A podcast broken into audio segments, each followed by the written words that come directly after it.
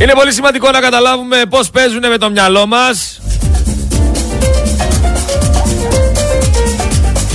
Πώς αλλοιώνουν τη σκέψη μας, πώς φτάνουμε στο σημείο που φτάνουμε να κάνουμε πράγματα τα οποία δεν σκεφτήκαμε ποτέ.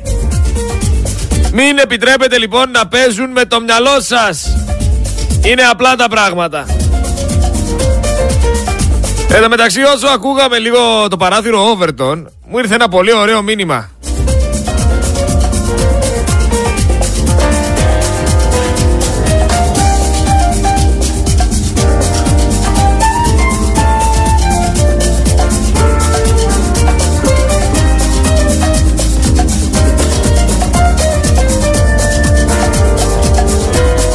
Μου ήρθε ένα χαρτονόμισμα από το 1923 στο οποίο δείχνει την Αγιά Σοφιά χωρίς μιναρέδες με χριστιανικό σταυρό στον τρούλο. Και αναρωτιέμαι και λέω λοιπόν αναρωτιέμαι και λέω πόσο εύκολα αλλοιώνουν την ιστορία σε 100 με 200 χρόνια από τώρα αν δεν αλλάξει κάτι Ποιος θα κάτσει να ψάξει το τι γινόταν το 1923. Κάπως έτσι διαμορφώνουνε, αλλοιώνουνε και με μια προπαγάνδα παρέα χάνεται η αλήθεια. Η αλήθεια χάνεται. Άμα ακούσετε την ομιλία που κάνανε μέσα στην Αγιά Σοφιά οι Τούρκοι τη μέρα που έπεσε η πόλη, θα λέγατε τι είναι αυτά που λένε ρε αυτοί οι άνθρωποι; Τι είναι αυτά που λένε; Ψέμα, προπαγάνδα, αλλά ο τουρκικός λαός τα πιστεύει. Το ίδιο συμβαίνει και με τον ελληνικό λαό. Και ο ελληνικός λαός πιστεύει την κάθε αρλούπα που του λέει ο Άδωνης, ο Μητσοτάκης, ο Τσίπρας και όλα τα δεκανίκια.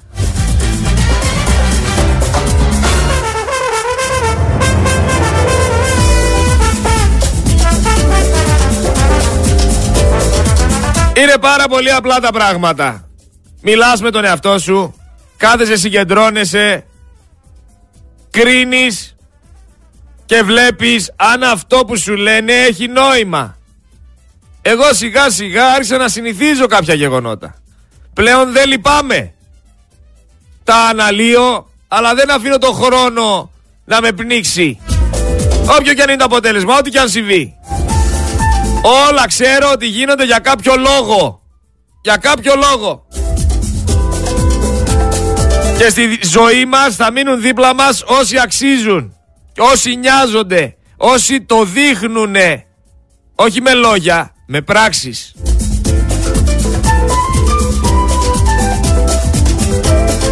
Πόσες αιμονές, πόση δυστυχία μπορεί να έχει ένας άνθρωπος για να ασχολείται μαζί μου στις 4 η ώρα το πρωί. Να με βρίζει, να μου στέλνει μηνύματα. Λες και τον έχω αναγκάσει να με ακούει και στην τελική. Τι το κακό έκανα. 4 η ώρα το πρωί ρε φιλαράκι, δεν έχεις κάτι άλλο να κάνεις. Μου στέλνεις μηνύματα να με βρίσεις. Δηλαδή έλα Χριστέ και Κύριε. Ούτε πολιτικό πρόσωπο είμαι. Ούτε έχω πειράξει κανέναν. Ούτε ευθύνη έχω για την κατάσταση που φτάσαμε. Νέο παιδί είμαι. Δεν έχω επιλέξει να ψηφίσω ποτέ ανθρώπους οι οποίοι έχουν κυβερνήσει αυτή τη στιγμή. Όχι αυτή τη στιγμή, γενικά στην Ελλάδα. Μέχρι τώρα ήθελα να πω. Δεν έχω ψηφίσει ποτέ όλους αυτούς τους απατεώνες, τους καραγκιόζιδες. Ψέματα δεν έχω πει για κανέναν. Προσπαθώ να αφυπνίσω το λαό. Δεν καταλαβαίνω τι λάθος κάνω. Δεν καταλαβαίνω γιατί είστε τόσο κακοπροαίρετοι όπως αυτός για παράδειγμα που βγήκε με τον Κρετίνο. Ντε και καλά να μου πει ότι ο Κρετίνος είναι στα γαλλικά ο χριστιανός και ότι εγώ έβαλα το τραγούδι «Θα ζήσω ελεύθερο πουλί» γιατί ήθελα να συσχετίσω τους κρετίνους που είναι στα γαλλικά είναι χριστιανοί και να πω ότι τους βάζω σε κλουβί και να είχαμε να λέγαμε και να είχαμε να πούμε. Ψυχιατρικό κοκομπλόκο. Έχω τη δουλειά μου, ζω από αυτή. Ούτε γλύφω κατουρημένες ποδιές όπως κάνουν δημοσιογράφοι και δημοσιογράφοι για να πάρουν μια θεσούλα. Ούτε, ούτε τρέχω και λέω ψέματα για να κλέψω λεφτάκια.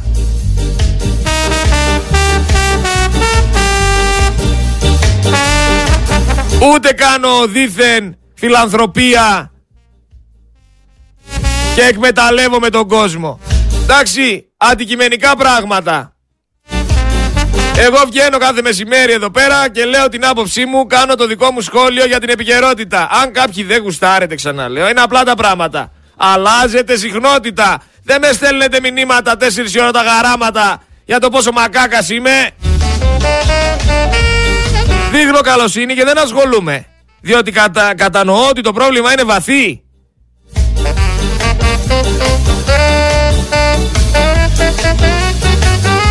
Εν τω μεταξύ το χειρότερο ποιο είναι; Θα σας πω το χειρότερο. Γιατί ο κόσμος είναι μεγάλο σχολείο. Άνθρωποι οι οποίοι σήμερα και χθες με φωνάζουν φίλο. Άνθρωποι οι οποίοι μου δίνουν το χέρι μου, το σφίγγουνε και μου λένε μπράβο ρε Γρηγόρη καλά τα λες, συμφωνώ σε όλα μαζί σου είμαι. Είσαι άξιο άτομο. Είσαι ένας άνθρωπος που πρέπει να ασχοληθεί με τα κοινά.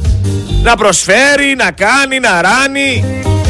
Αν βγω αύριο άνθρωποι που με λένε ότι είμαστε φίλοι, γιατί με αγαπάνε και ότι είμαι ο καλύτερος. Αν βγω αύριο μεθαύριο και πω κάτι που δεν τους συμφέρει, 360 μοίρες. Ο κακός ερέτης που τα έκανε όλα λάθος. Μιλάμε για μπόχα με το μανδύα του καλού. Δεν έχω φίλους λοιπόν, έχω μόνο γνωστούς και το ξέρω. Πάμε τώρα σε ένα θεματάκι το οποίο πολύ συζητιέται. Θα πάρω για παράδειγμα τον κύριο Εμφιετζόγλου ο οποίος κύριος Εμφιετζόγλου με ένα tweet που έκανε εδώ πέρα λέει ότι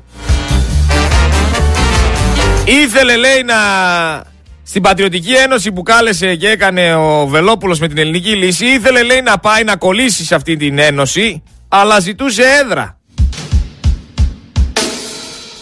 Ζητούσε έδρα με 0,01% και ρωτάω εγώ και λέω Συγγνώμη ρε παιδιά, άμα λέμε να ενωθούμε, λέμε να ενωθούμε για να πάρουμε καμιά έδρα. Δηλαδή εγώ άμα ξεκινήσω έναν αγώνα και πω πάμε να τους γαργαλίσουμε τι θα έρθετε να μου πείτε εσείς; Έλα φίλε, αλλά θα δώσεις κανένα φράγκο ή θα με δώσεις καμιά θέση; Με αυτή τη λογική θα, θα ενωθούμε για να τους κερδίσουμε. Με έδρες. Αλλιώς δεν. Ο Ταλγάζας τελικά ποιος είναι; Η έδρα ή η πατρίδα; Γιατί έχω μπερδευτεί. Και έχω μπερδευτεί πολύ.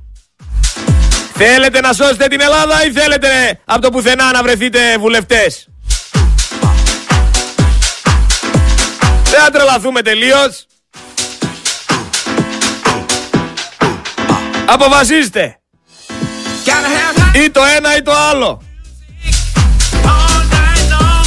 Αλλά για τον Μπογδάνο δεν το συζητάμε. Το είπα 10.000 φορές. Για μένα ο Μπογδάνος είναι λίγδα. Δεν είναι καν πατριώτης. Ο Μπογδάνος ελίσσεται. Ελίσσεται για να μπορέσει να καταφέρει. Άποψή μου. Δημοκρατία έχουμε. Θα πω και για την Κωνσταντοπούλου. Ξαφνικά η Ζωήτσα, από το πουθενά, εμφανίζεται στο Sky, εμφανίζεται εδώ, εμφανίζεται εκεί. Τι γίνεται, ρε Ζωήτσα;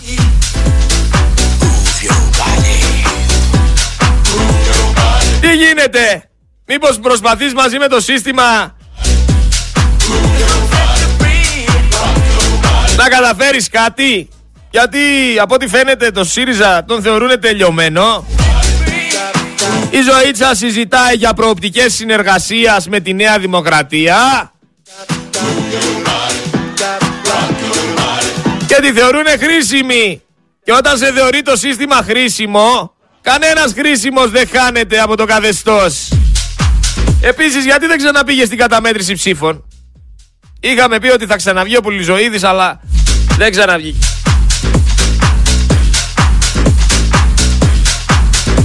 Περίεργα πράγματα.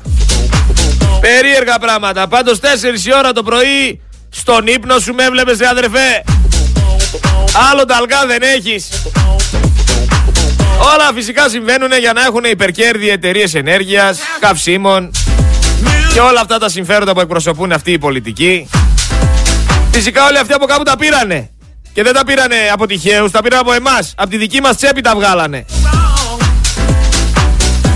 Και λογικό είναι η Νέα Δημοκρατία να τους υπερασπίζεται γιατί είναι χορηγή της. Εσείς όμως οι δεξιοί ψηφοφόροι που ζυγώνετε κοντά στους υποψήφιους βουλευτές και τους υπερασπίζεστε, τι είστε; Τι είστε; Είπαμε ότι 800.000 ελεύθεροι επαγγελματίες, αυτοαπασχολούμενοι, αγρότες, τα παιδιά τους, οι οικογένειές τους μένουν χωρίς παροχές ιατροφαρμακευτικής περίθαλψης. Λόγω οφειλών τους στον ΕΦΚΑ. Δεν είπαμε όμως κάτι χθες. Ότι η κυβέρνηση Μητσοτάκη αυτούς όλους δεν τους έδωσε τη δυνατότητα ρύθμισης. Δεν υπάρχει λέει δυνατότητα ρύθμισης. Για άλλους υπάρχει δυνατότητα ρύθμισης. Για εσένα δεν θα υπάρχει, για να μην έχεις ούτε φάρμακα ούτε τίποτα. Στην ψάθα. Όσο για την εκμετάλλευση του τουρισμού στην Ελλάδα, άστο. Ξεκινάει τώρα ένας Βουλγαρός, έχω συγκεκριμένη περιοχή. Βρίσκει ένα σημείο, μια παραλία. Στρώνει εκεί πέρα 20 τροχόσπιτα. Και τα πουλάει σαν δωμάτια.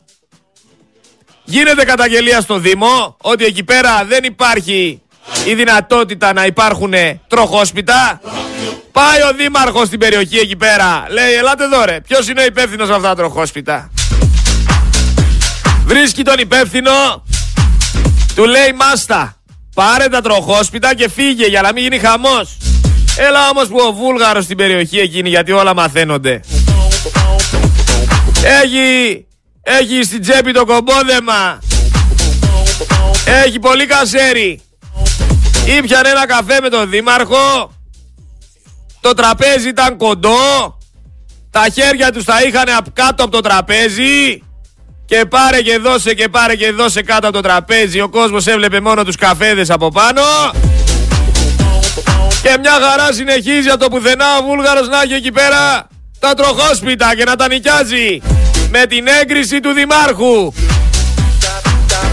Αυτή είναι η Ελλάδα. Και κανένας δεν κινήθηκε να κάνει οτιδήποτε. Σιγά μην τρέξω σου λέει εγώ τώρα να δουλέψω μια ώρα παραπάνω για να διώξω τον Βούλγαρο. Και το κάθε Βούλγαρο έτσι δεν έχει να κάνει με το από που κατάγεται ο άνθρωπος. Απλά στην προκειμένη φάση αυτή είναι η καταγωγή. Τι να κάνουν δηλαδή. Δεν φταίει ο Βούλγαρος. Ο Δήμαρχος φταίει. Εγώ αν πάω να τα στήσω που δεν έχω το κομπόδεμα, αύριο θα έχω προβλήματα, θα έχω. Επειδή εγώ δεν μπορώ να τα σμπρώξω δηλαδή κάτω το τραπέζι. Έχω άλλη μεταχείριση. Έλα ρε τώρα, Ελαδάρα, Ελαδάρα. Μέχρι να σβήσει ο ήλιος δεν θα αλλάξει η νοοτροπία μας. Κακοπροαίρετοι θα είμαστε. Άμα κάποιος βγει πιο μπροστά από εμάς να τον πιάσουμε, να τον τραβήξουμε πίσω και όλα καλά.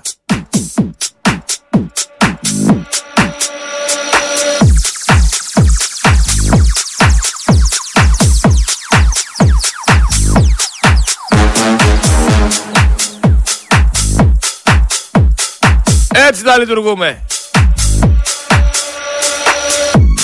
Λοιπόν, θέλω να στείλω τα χαιρετίσματά μου στο 424, στο κελί 301, στον αδερφό μου, ο οποίος δεν έχει ανάγκη από τίποτα, σφίγγει τα δόντια και ανεβαίνει το γολγοθά του. Δεν πτωούμαστε από κανέναν και από τίποτα. Η υπομονή είναι αρετή. Και όσο έχεις δίπλα σου καλούς ανθρώπους, όλα τα καταφέρνεις. Πολλά πολλά φιλιά λοιπόν εκεί πέρα στο 301. Ξέρεις εσύ. Πάμε λίγο να δούμε τι ακριβώς συμβαίνει με τον 28χρονο. Υπάρχει ένας 28χρονο, υπήρχε. Θεός χωρέσει τον, τον άνθρωπο. Ένας 28χρονος ο οποίος έπαθε ανακοπή.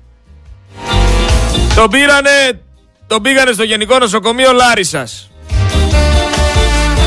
Του είπανε ότι εκεί πέρα δεν γίνονται στεφανιογραφίες. Τον παίρνουν από το Γενικό Νοσοκομείο Λάρισας, τον πάνε στο Πανεπιστημιακό Λάρισας. Του λένε εκεί πέρα, εδώ λέει δεν έχει καινή μεθ. Τον παίρνουνε από το Πανεπιστημιακό Λάρισας, τον πάνε στα Τρίκαλα. Όπου ο άνθρωπος εκεί πέρα παθαίνει δεύτερη ανακοπή και χάνει τη ζωή του.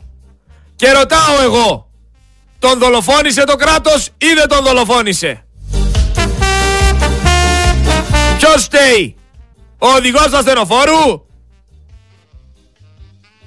ο διευθυντής του νοσοκομείου, ποιος στέει. Δεν φταίει το κράτος που αυτός ο άνθρωπος, ο νεαρός άνθρωπος, ο Έλληνας πολίτης αυτός έχασε τη ζωή του. Δεν φταίει το κράτος. Τι πάει να πει δεν γίνονται στεφανογραφίες; Τι πάει να πει δεν έχει καινή μεθ; Ποιος δεν έφτιαξε μεθ; Και δεν είναι ο μόνος που έχει χάσει τη ζωή του από αυτούς τους ανεύθυνους. Είναι και το εξάχρονο παιδάκι από τα Γρεβενά. Είναι και 40.000 άνθρωποι στην πανδημία. Και πόσοι άλλοι που περιμένανε ώρες και ώρες στα νοσοκομεία για να φτάσουν μπροστά στο νοσοκόμο και να τους πει δεν μπορώ να κάνω κάτι πηγαίνετε αλλού. Ή δεν εφημερεύουμε. Να, χθες πάλι. Χθες πάλι άνθρωπος μου έλεγε. Τον αδερφό του τον Τζίμπι Σεφίδη εδώ στο χέρι, στον αντίχειρα από δίπλα. Καθάριζε κάτι χόρτα, σήκωσε μια πέτρα, τσάκι οχιά, στον αντίχειρα από δίπλα. Ξεκίνησε λέει να πάει στο νοσοκομείο. Έφτασε στο νοσοκομείο και το λένε περίμενε στην ουρά. Ποια ουρά ρε. Με τσίπησε οχιά εδώ σε σημείο που οδηγεί κατευθείαν στην καρδιά και εσείς μου λέτε να περιμένω στην ουρά. Να περιμένω στην ουρά τι, να χάσω τη ζωή μου.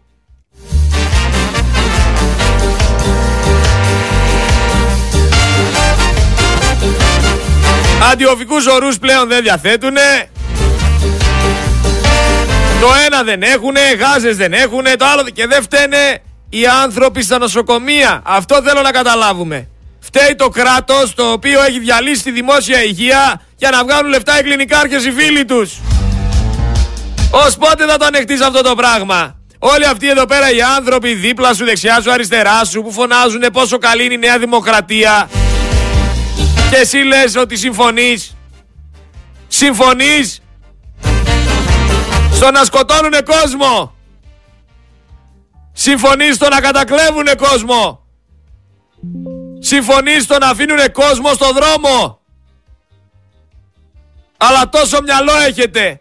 Τέτοια χαϊβάνια είστε. Τέτοια λάχανα. Και σας φταίω εγώ που σας λέω την αλήθεια. Γιατί δεν είναι κανένας εκεί πέρα έξω που ξυπνάει 4 η ώρα το πρωί να στείλει να βρει νεοδημοκράτες. Εμένα στέλνετε και βρίζετε. Σας χαλάει. Σας χαλάει που σας, που σας λέω την αλήθεια. Είναι για να τρελαίνεσαι ρε.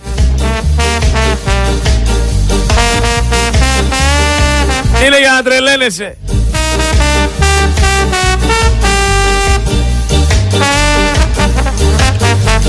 Τώρα για το χθεσινό που ο κύριος Βασίλης είπε ότι θα σταματήσει γιατί σπέρνει τη διχόνια και γιατί δεν νιώθει καλά και γιατί η αναξιοπιστία του και η ταπεινότητά του ε, θεωρεί ότι δεν, δεν πρέπει να υπάρχει ή να κάνει. Τον είπαμε επανελειμμένα ότι εμείς εδώ στο σταθμό τον θέλουμε, οι ακροατές τον θέλουν, επιθυμούμε να συνεχίσει τις εκπομπές του κανονικότατα. Εγώ δεσμεύτηκα χθες ότι δεν θα το αφήσω έτσι εύκολα να εξελιχθεί. Αλλά δεν μπορώ να κάνω και κάτι παραπάνω ρε παιδιά. Δηλαδή μου στέλνετε μηνύματα, κράτα τον, προσπάθησε να τον κρατήσει. Εγώ θα προσπαθήσω. Αλλά δεν μπορώ να κάνω και πολλά. Λοιπόν, εσύ εκεί πέρα έξω. Α σε ρωτήσω κάτι άλλο γιατί τώρα το θυμήθηκα και ήθελα να το πω την πρώτη ώρα, αλλά θέλατε παράθυρο Overton. Εσύ εκεί πέρα έξω που, που ζεις με ένα πας, ό,τι πας κι αν είναι αυτό. Έχεις ταλγά. Αν θα φορολογήσουν τα μερίσματα. Ρωτάω. Είσαι σαν αυτή την κυριούλα που είπε ότι περνάμε πολύ καλά με το Μητσοτάκι. Και Και όταν της είπανε ότι έκοψε τη 13η σύνταξη απάντησε «Α, δεν ξέρω από αυτά». Τι δεν ξέρεις κυρία μου, αν σου έκοψε τα λεφτά. Κατάφεραν να τους λένε να πούνε ότι δεν ξέρουν από αυτά. Έχουν κερδίσει σαρωτικά τη λογική. Απόλυτα. Και σας ξαναλέω, χάσαμε επειδή οι λύθοι είναι περισσότεροι.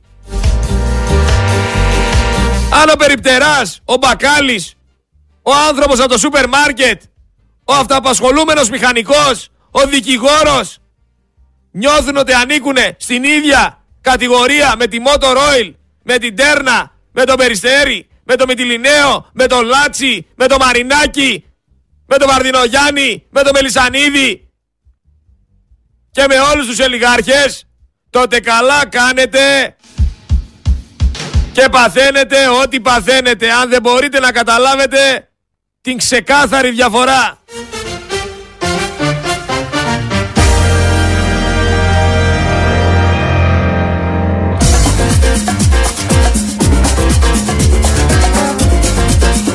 Σύνορα στα τέμπη και σύνορα στα τέμπη και σειρέ αδερφέ. Πώς θα τα κάνουμε τα σύνορα στα τέμπη; Δέκα χρόνια στέλνεις το ίδιο μήνυμα. Πώς θα κάνουμε σύνορα στα τέμπη; Για πες μου λίγο. Ανάλυσέ το. Περιμένω να μου στείλεις ένα κατεβατό και θα το διαβάσω όλο. Για το πώς θα γίνουν τα σύνορα στα τέμπη και τι θα καταφέρουμε αν κάνουμε αυτά τα σύνορα στα τέμπη που σπαμάρεις εδώ και δύο δεκαετίες.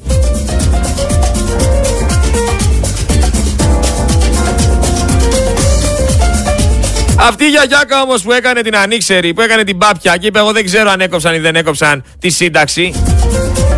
Εύχομαι ποτέ το εγγόνι της να μην χρειαστεί να πάει με τη σειρά του σε κάποιο παιδιατρικό νοσοκομείο στην Αθήνα. Να χειρουργηθεί για μια κύλη, έτσι. Εύχομαι ποτέ να μην το πάθει υγεία, ευλογία να έχει αυτή και το παιδί της και η οικογένειά της και όλοι. Αλλά είναι γεγονότα τα οποία πρέπει να συζητήσουμε. Γιατί συγκεκριμένη δεν ψήφισε απλά Νέα Δημοκρατία. Ήταν και εκλογική αντιπρόσωπος στο τμήμα που ψήφισε συγκεκριμένος ακρατή μας. Όταν θα την κρίσει λοιπόν εκεί πέρα την κατάσταση που υπάρχει στα νοσοκομεία, θα ήθελα να ξέρω αν θα αναρωτηθεί το τι έχει κάνει.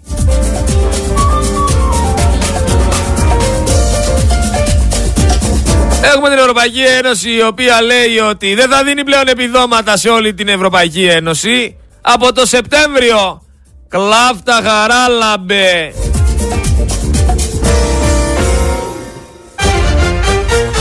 Πήραν που πήραν υποτίθεται 41%. Μας λέγανε ότι οι φτωχοί δεν πρέπει να έχουν αυτοκίνητα.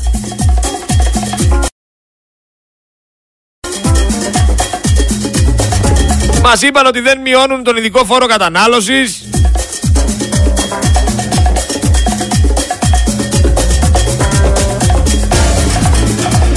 Μιλάμε για μια τρέλα. Και αν βγει, ξέρετε, είναι και το πώς, μεταχειρί, το πώς μεταχειρίζονται καλεσμένους. Αν βγει, φέρω σαν παράδειγμα το ΣΥΡΙΖΑ τώρα, γιατί οι, τα περισσότερα, οι περισσότεροι δημοσιογράφοι είναι στελέχη της Νέας Δημοκρατίας. Μην κοροϊδευόμαστε, αντικειμενικά να μιλάμε. Και επειδή υπάρχει αυτό το δίπολο Α, Νέα Δημοκρατία ΣΥΡΙΖΑ, που και οι δύο είναι προδότες και και οι δύο έχουν κάνει εγκλήματα, πάμε και λέμε λοιπόν πώς διαχειρίζονται έναν καλεσμένο. Βγαίνει λοιπόν σε έναν νεοδημοκράτη δημοσιογράφος, ένας στέλεχο της Νέας Δημοκρατίας που στηρίζει ενεργά Νέα Δημοκρατία, ένας χύψη βουλευτής του ΣΥΡΙΖΑ. Υπάρχουν και ΣΥΡΙΖΑΙ δημοσιογράφοι στη τηλεόραση. Φέρω σαν παράδειγμα αυτό. Και τον ρωτάει. Έλα εδώ. Είπατε ότι θα δώσετε ένα δις για κοινωνικές παροχές. Πού θα βρείτε τα λεφτά; Τον λέει ο δημοσιογράφος. Τι λαϊκισμός είναι αυτός; Φτάνει πια και αρχίζει εκεί πέρα να τον στριμώχνει. Ο ίδιος δημοσιογράφος όταν έχει απέναντί του ένα χυψή υπουργό και βγαίνει και του λέει θα μειώσουμε 10 δις τους φόρους του απαντάει μπράβο Υπουργέ. Ο Θεός να σας έχει καλά. Να κόβει χρόνια από εμάς να τα δίνει στο Μητσοτάκι. Αυτή είναι η διαφορά.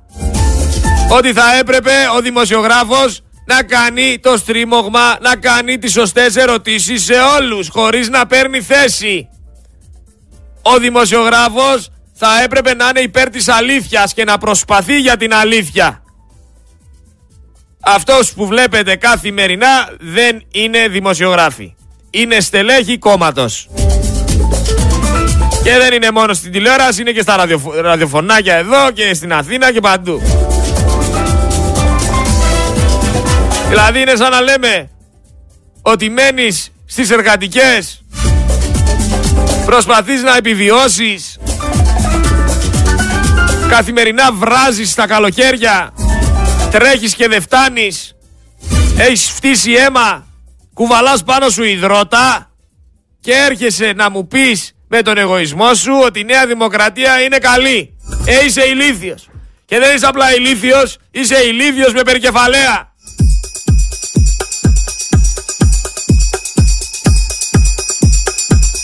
Βλέπουμε πρόκληση από τον Μπουρχάν Μπαράν του Πασόκ. Βγήκε και είπε ο Μπουρχάν Μπαράν του Πασόκ, ναι είμαστε Τούρκοι. Ακούστε εδώ τώρα ρε παιδιά. Είναι απίστευτο αυτό. Ναι είμαστε Τούρκοι είπε ο άνθρωπος. Όχι ρε φελέ, δεν είμαστε Τούρκοι, είμαστε Έλληνες. Και κανονικά τον Πασόκ θα έπρεπε να τον έχει διαγράψει και να τον έχει στείλει σπίτι του. Το γελίο φαντάρο αυτό να. Απορώ πως θα επιτρέπουνε. Αλλά προδότες είναι. Τι περιμένετε, κάτι καλύτερο;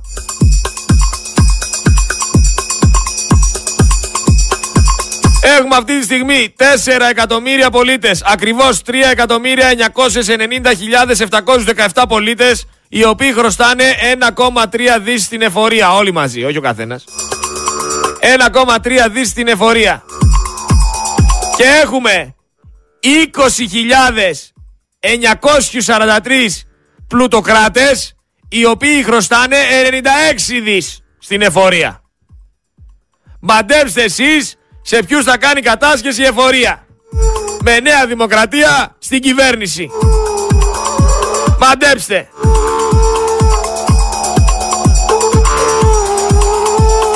Που κανονικά θα έπρεπε να υπάρχει προτεραιότητα. Αυτός που χρωστάει περισσότερα είναι ο πρώτος τον οποίο θα πάρουμε τηλέφωνο. Τον οποίο θα ζητήσουμε τα αρέστα του οποίου θα πάρουμε το ένα από τα 100 σπίτια που έχει.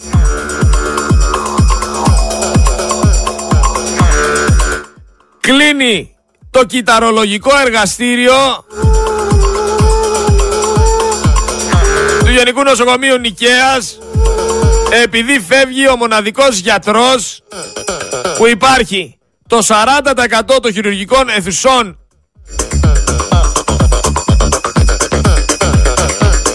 είναι κλειστές. Έχουν 40.000 κενές θέσεις στα νοσοκομεία. Ελλείψεις σε προσωπικό και ράτζα στους διαδρόμους. Και βγαίνει και μας λέει ο Μητσοτάκης ότι το εσύ είναι ασφαλές. Τέτοια ασφάλεια να τη βράσω. Είχαμε και ένα διπλωματικό βατερλό του Μητσοτάκη στα Βαλκάνια. Χάσαμε λέει τον έλεγχο του εναέριου χώρου των Σκοπίων. Μετά λοιπόν από το όρου Grace που το έπαιρνε ο αέρας και το έφερνε βόλτες στην Ελλάδα. Τώρα θα κάνουν ξαφνικά βόλτες και οι Ιταλοί στα Βαλκάνια που δεν είναι καν μέλος της περιοχής. Και εσείς φάτε σανό. Δυόμιση ώρα πήγε. Φάτε σανό. Και ακούστε τον Άδωνη να σας λέει ότι είναι ντεμοντέ η προστασία της πρώτης κατοικίας.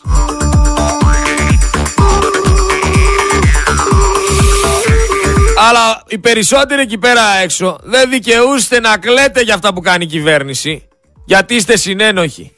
Γιατί πήγατε και ρίξατε νέα δημοκρατία ρε αθεόφοβοι. Δεν τρέπεστε λιγάκι. Συμμορία είναι, μπλεκτάν είναι. Εμείς τους το επιτρέπουμε.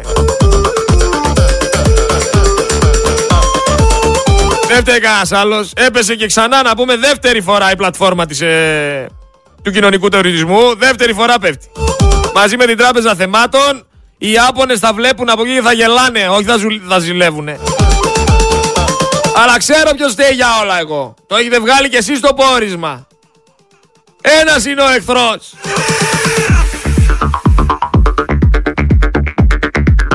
Αναρωτηθήκατε ποιος φταίει που πεινάτε; Δεν αναρωτηθήκατε ποιος βγαίνει και σας λέει ότι δεν φταίνε για τίποτα;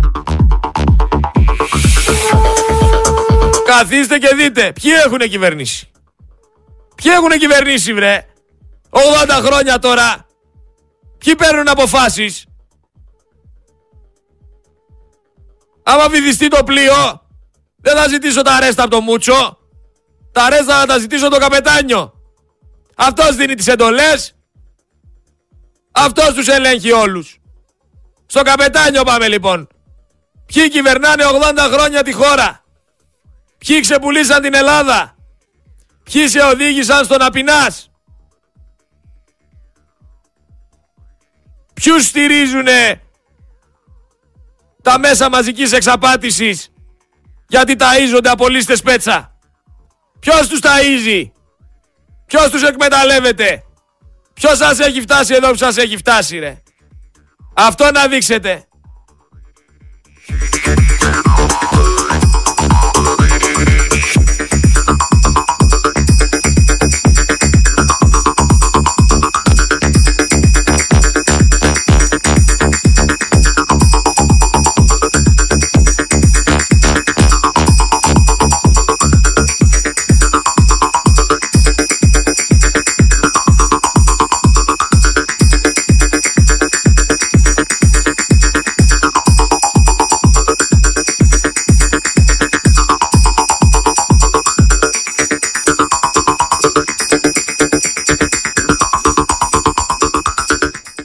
Και χθες.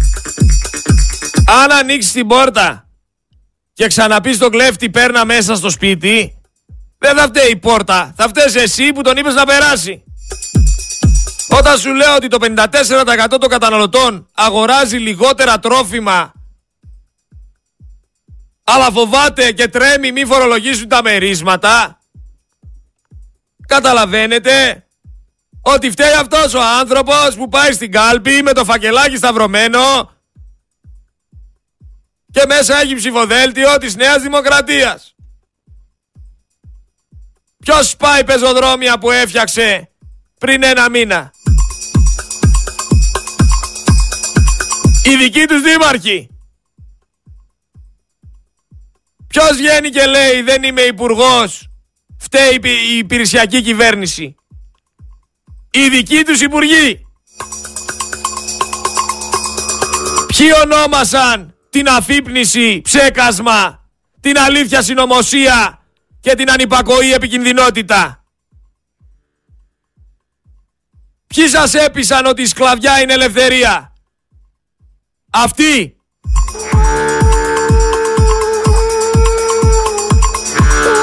Όχι εγώ.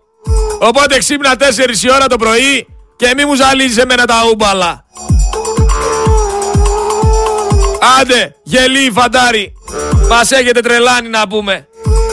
Δεν ξέρετε τι σας γίνεται.